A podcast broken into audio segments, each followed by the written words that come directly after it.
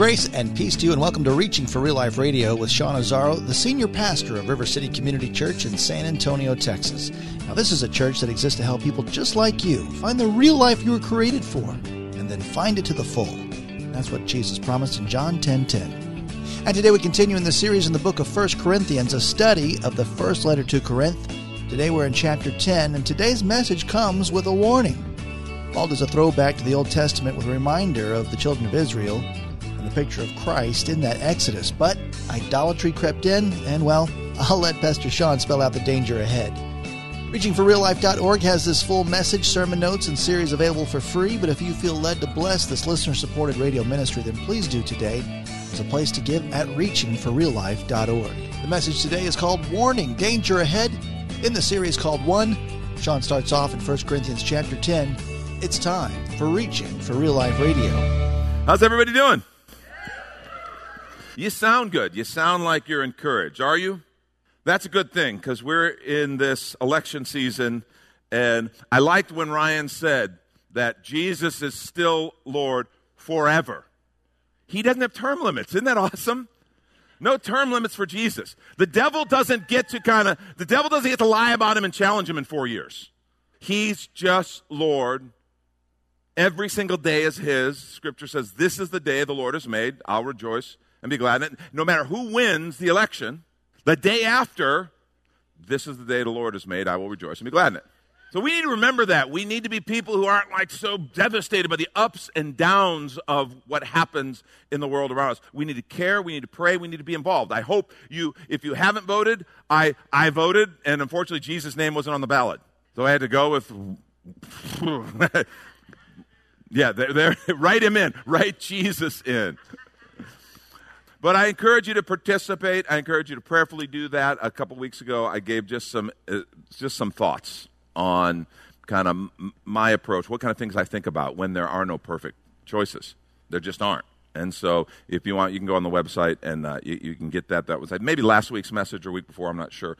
But uh, just a, a few thoughts on that. Our podcast a couple weeks ago, we literally took the whole time and just talked about some of those things. So I encourage you to check that out. We are in the middle of this series. We're taking just one chapter a week and just taking a message out of one of the chapters in Paul's first letter to the church at Corinth, First Corinthians. And we titled entitled the series One, because there is one gospel. And this church was kind of always getting caught up in divisions, kind of like the church does way too often. There's one gospel, one church, one spirit, one mission. There's not like, we have all these different denominations. They don't each have a different gospel, a different spirit, a different mission, a different, even a different church. We are one. And that's how we need to understand that. That's how God designed it. And I'm not saying denominations are bad. I, I think they they have their purpose in reaching certain people groups and in what they did at certain time periods. And that's okay, as long as we recognize our denominations are things we made up. Right? We followed the Lord's leading. We made up the names. We built the buildings. They're not the gospel. This this property here, it's great. Lord, thank you for it. This is this property is a wonderful resource. If our sign up front says River City Community Church, we probably should say River City Community Church meets here, because we are the church, right?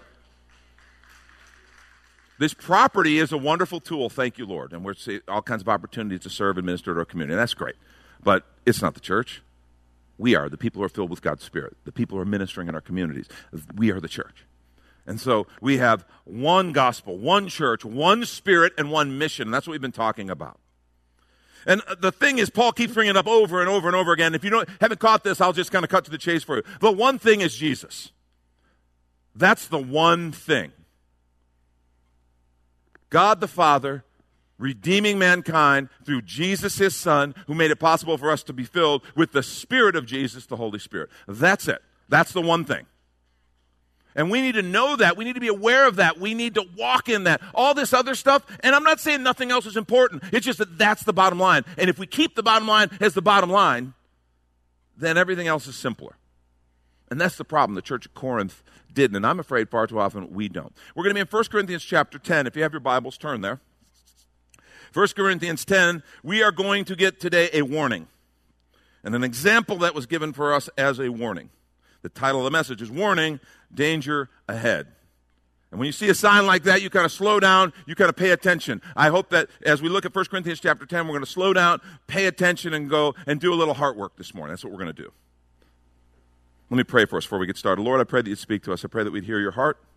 I pray that your word would come alive to us, not just in our understanding and our intellect, but in our spirit, so that we wouldn't be able to help but following in obedience, hearing your voice and doing what you say. Speak to us. In Jesus' name, amen. I'm going to start right at the beginning. Begin at verse one, First Corinthians ten. Paul writes, "For I do not want you to be ignorant of the fact, brothers and sisters, that our ancestors were all under the cloud, and that they all passed through the sea. They were all baptized into Moses in the cloud and in the sea, and they all ate the same spiritual food, and all drank the same spiritual drink, for they drank from the spiritual rock that accompanied them, and that rock was Christ. Nevertheless, God was not pleased with most of them. Their bodies were scattered in the wilderness." He's talking about the people who came out of Egypt in the Exodus. You'll see, you'll find these stories in the book of Exodus, in the book of Numbers, all the things that we're going to point out in this passage. But what's fascinating is he makes a point, right? He keeps saying the word all. And then the, in the original, every translation says the same thing. They were all under the cloud, the cloud that led them by day, a pillar of fire by night. They followed the leadership. They all passed through the sea. They all watched the miracle of the parting of the Red Sea, something that only God could do. They all saw it. They all lived it. They all walked through it. They were all baptized into the cloud and in the sea. They all ate the same spiritual food, the manna, miraculous provision from heaven. And they drank the same spiritual drink, and they drank from the spiritual rock that accompanied them. Remember, he brought water, living water from a rock. And, th- and that's when he says, that rock was Christ. The, they all experienced it. The guidance, the protection, the provision that God brought them. Miraculously, they all saw it, the whole group of people, the whole nation of them who came out of Egypt. And what he says, it's interesting, is that rock was Christ. And what he means is, and what he's doing right now is he's taking that. We know, we know Jesus Christ had not yet been manifest as Jesus Christ. We understand he was with God from the beginning, that all things were made by and through him, and nothing was made without him. We understand that. But he, what he's trying to do is say, wait a minute, they received the guidance, protection, and provision of Christ, God's deliverance, just like you have. And so what he's doing is he's, he's preventing there from being any kind of finger wagging. Yeah, those people were bad. Shaking their heads. Mm. He's saying, no, no, no. You also, I also, we've received that. You've had this too. And then verse five, nevertheless, all had this, but God not, was not pleased with most of them. Their bodies were scattered in the wilderness. We know exactly what happened. This whole generation of people, except for Joshua and Caleb, absolutely refused to go in the promised land because of the things we're about to read. It reminds me of when Jesus said, yeah, the way to life is narrow and few find it. The road to destruction is broad and many go that way. The way to life is a narrow gate and few find it. God was not pleased with most of them. Their bodies were scattered in the wilderness. Verse six, now these things occurred as examples to keep us from setting our hearts on evil things as they did. That's the bottom line. That's the point. That's why we're bringing it up. That's why these things happen. They occurred as examples to keep us from setting our hearts on evil things as they did. And then he gives specifics. Do not be idolaters, as some of them were. As it is written, the people sat down to eat and drink, got up to indulge in revel- revelry. That's Exodus thirty-two. We should not commit sexual immorality, as some of them did, and one in one day twenty-three thousand of them died, Numbers twenty-five. We should not test Christ, as some of them. Some translations say, says the Lord. But others actually specify Christ. In other words, this provision of God.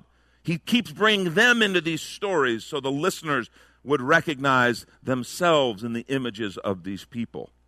We should not test Christ, as some of them did and were killed by snakes. Do you remember the judgment of snakes going in, and people were killed, and the only way they could be delivered is by looking on the bronze snake, which was a forerunner, a, a image of what Christ would do for us. And verse ten, do not grumble, as some of them did and were killed by the destroying angel. Those two were the snakes, Numbers twenty-one. Numbers sixteen, the grumbling. See, these things happened to them as an example and were written down as a warning, as warnings for us, on whom the culmination of the ages has come. So if you think you're standing firm, be careful that you do not fall. That's just wise. If you think you're standing firm, be careful that you do not fall. And then this verse that we've heard quite a bit. No temptation has overtaken you, except what is common to mankind. And God is faithful. He will not let you be tempted beyond what you can bear. But when you're tempted, he'll also provide a way out so that you can endure it. Therefore, my dear friends, flee from idolatry. His whole point in this thing is they all saw the same work of God, and yet most of them missed it. Most of them missed it. What was the difference? And he's, remember, this is a warning to us. Lest we all see and experience the good things of God, we experience his blessings, we experience the life that he gives, and yet somehow we miss it. How did that happen?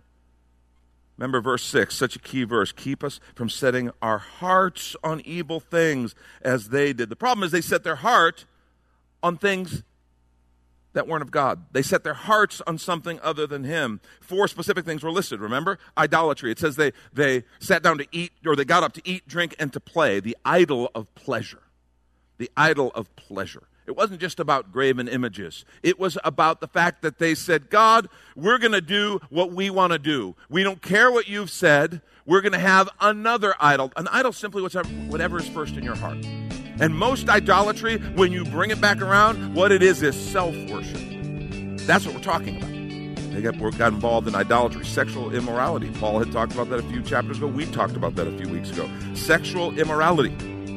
Regardless of what God said, regardless of how God designed them, they chose to do their own thing with their own bodies, in spite of what the designer and the creator said they should do. And let's take a quick minute to remind you you're listening to Reaching for Real Life Radio with Pastor Sean Azaro, a listener-supported ministry of River City Community Church, in this message called Warning, Danger Ahead. It's in a series on unity called One, which is available right now on the sermon page at reaching for real life dot org. And while you're there, if you've been blessed by this teaching, this series, your gift of any amount helps this radio ministry continue to help others just like you. Just find the Donate tab at reaching for real life dot org. And in fact, your gift of any amount will get you the latest book from Pastor Sean Azaro.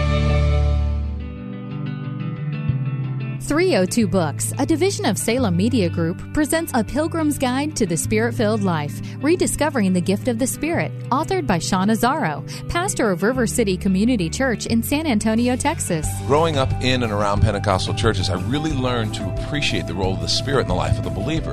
But I also saw what I considered to be imbalance and excess in some of our churches when it came to how we taught about the infilling. Now available at amazon dot com, Sean Azaro shares his most requested teaching and radio broadcast Podcast series in a devotional form, encouraging you to embrace the Spirit-filled life.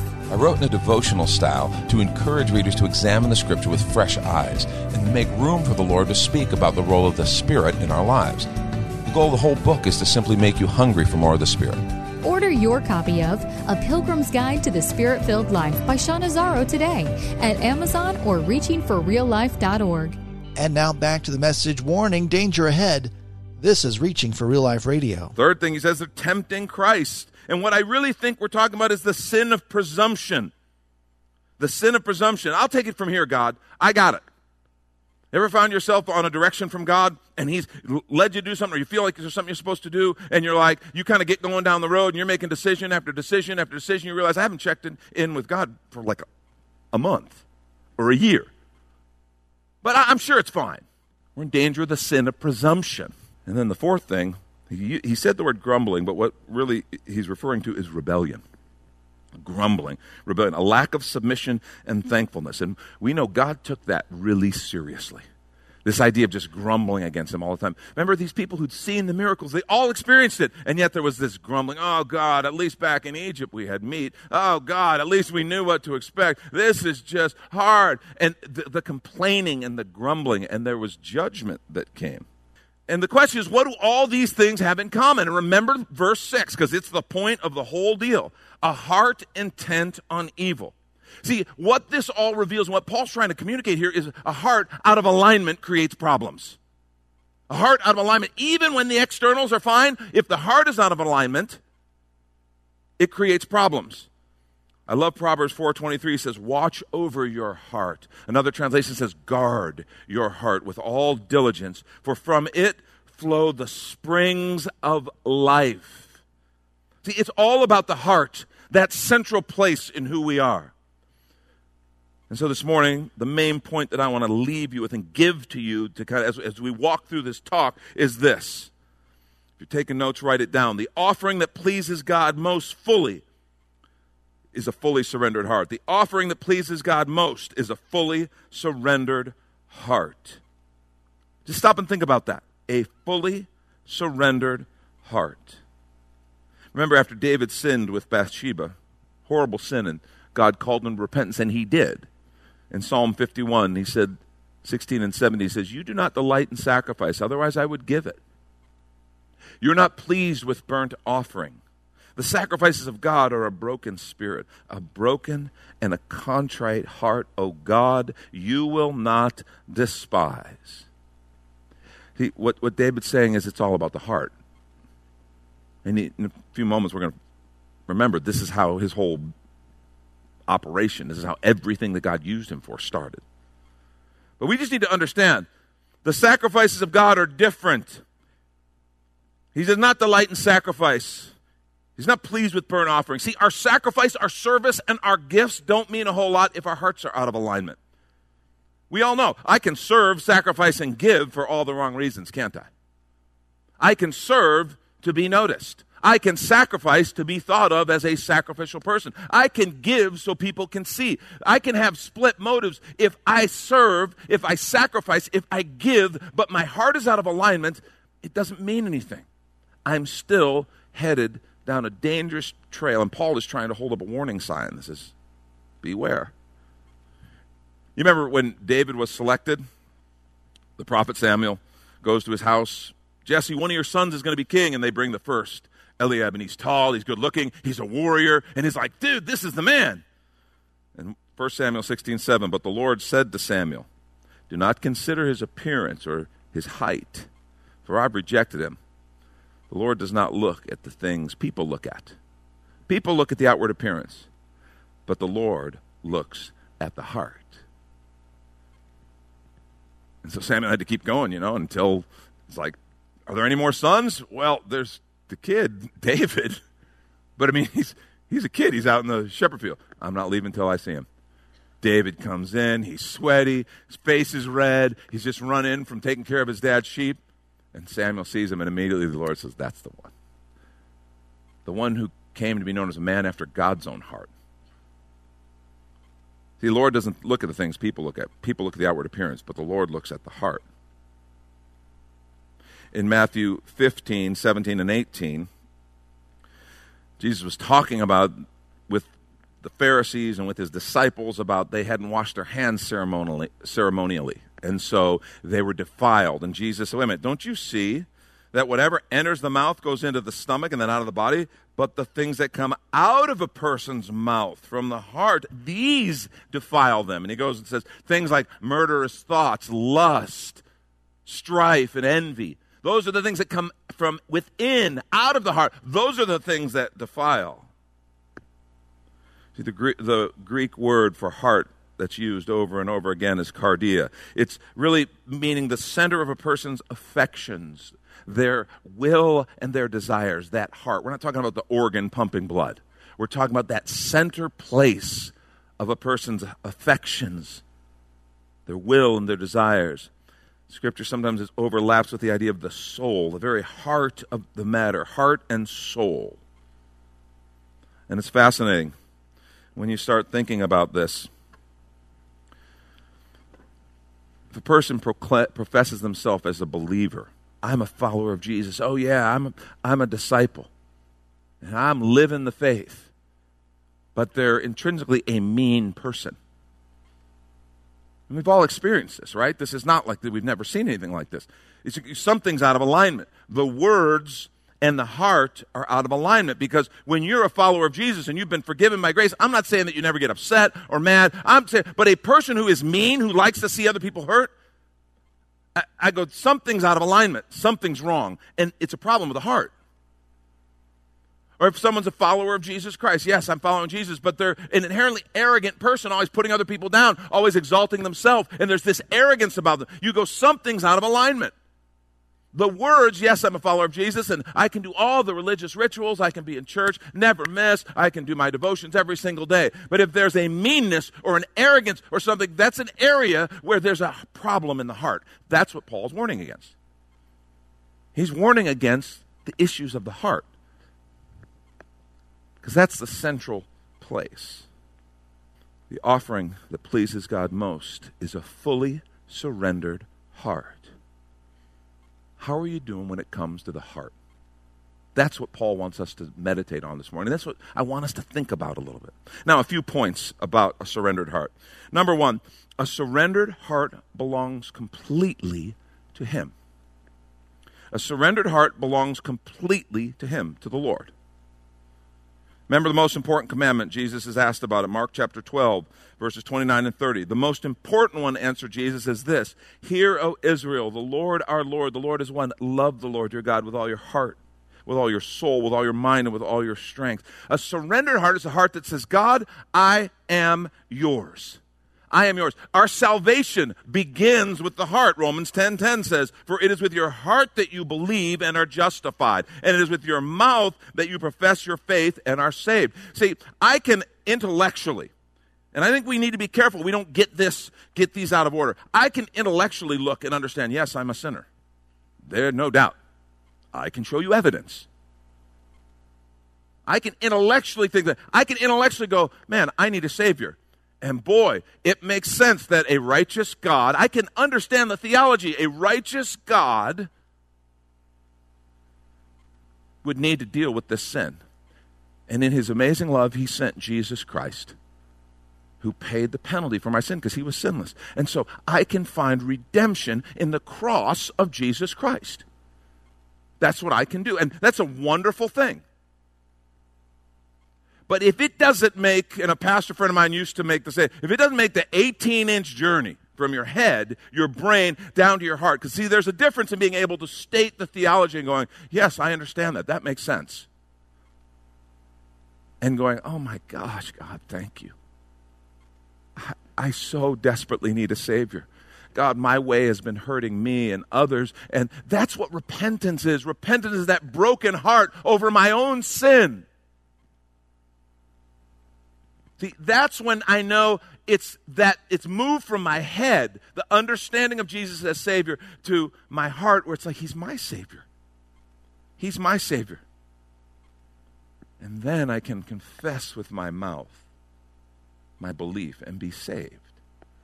But it starts in this understanding of the heart. And if we try to bypass the heart, something is wrong. See, a surrendered heart is a heart that is completely His. That's why we use the phrase, you know, when people talk about give your heart to Jesus. Give your heart to Jesus. That's this is the this is what they're referring to. And the fact is, you know, one of the things in the book of Revelation, the the church, oh, my mind just went blank. I hate when this happens. Can we edit this out part out? Which is a church, which is a church lost their first love? Ephesus? Who's the church? No, no, not La- Laodicea? They're the ones who lost their first love? I'm not sure if I, we're right on that. Anyway, the church who lost their first love.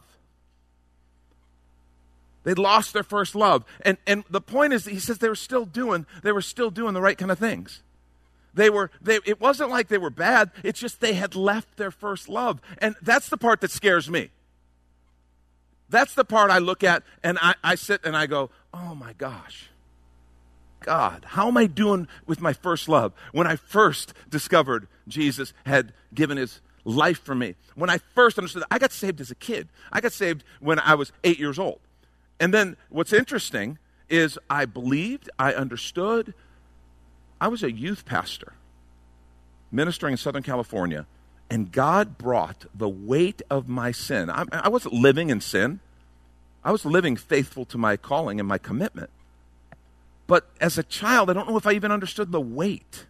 Somehow the weight of what I had been saved from hit me. And that simple thing changed my life and ministry. And I, it'd been going great up to that point. But the weight of my sin, understanding, and there was something new in a life. It's like, God, thank you. And see, I felt almost anew, a first love, a fresh. I don't want to lose that. See, a surrendered heart is a heart that is completely His. That's Pastor Sean Azaro. You've been listening to Reaching for Real Life Radio. If you'd like to hear this full message in the series called One, it's available right now on demand at reaching for real life dot org. And we'd also love to hear from you on our Contact Us page, or even better, your financial gift helps this radio ministry continue on the Donate tab at reaching for real life dot org. But of course, you're invited to visit and join us at River City Community Church, located on Lookout Road, right behind Rotama Park, right next to the Real Life Amphitheater. If you'd like to call the church, the number is two one zero, four nine zero, five two six two. As Reaching for Real Life Radio is a service of River City Community Church. We hope you join us again next time as you travel the road to real life.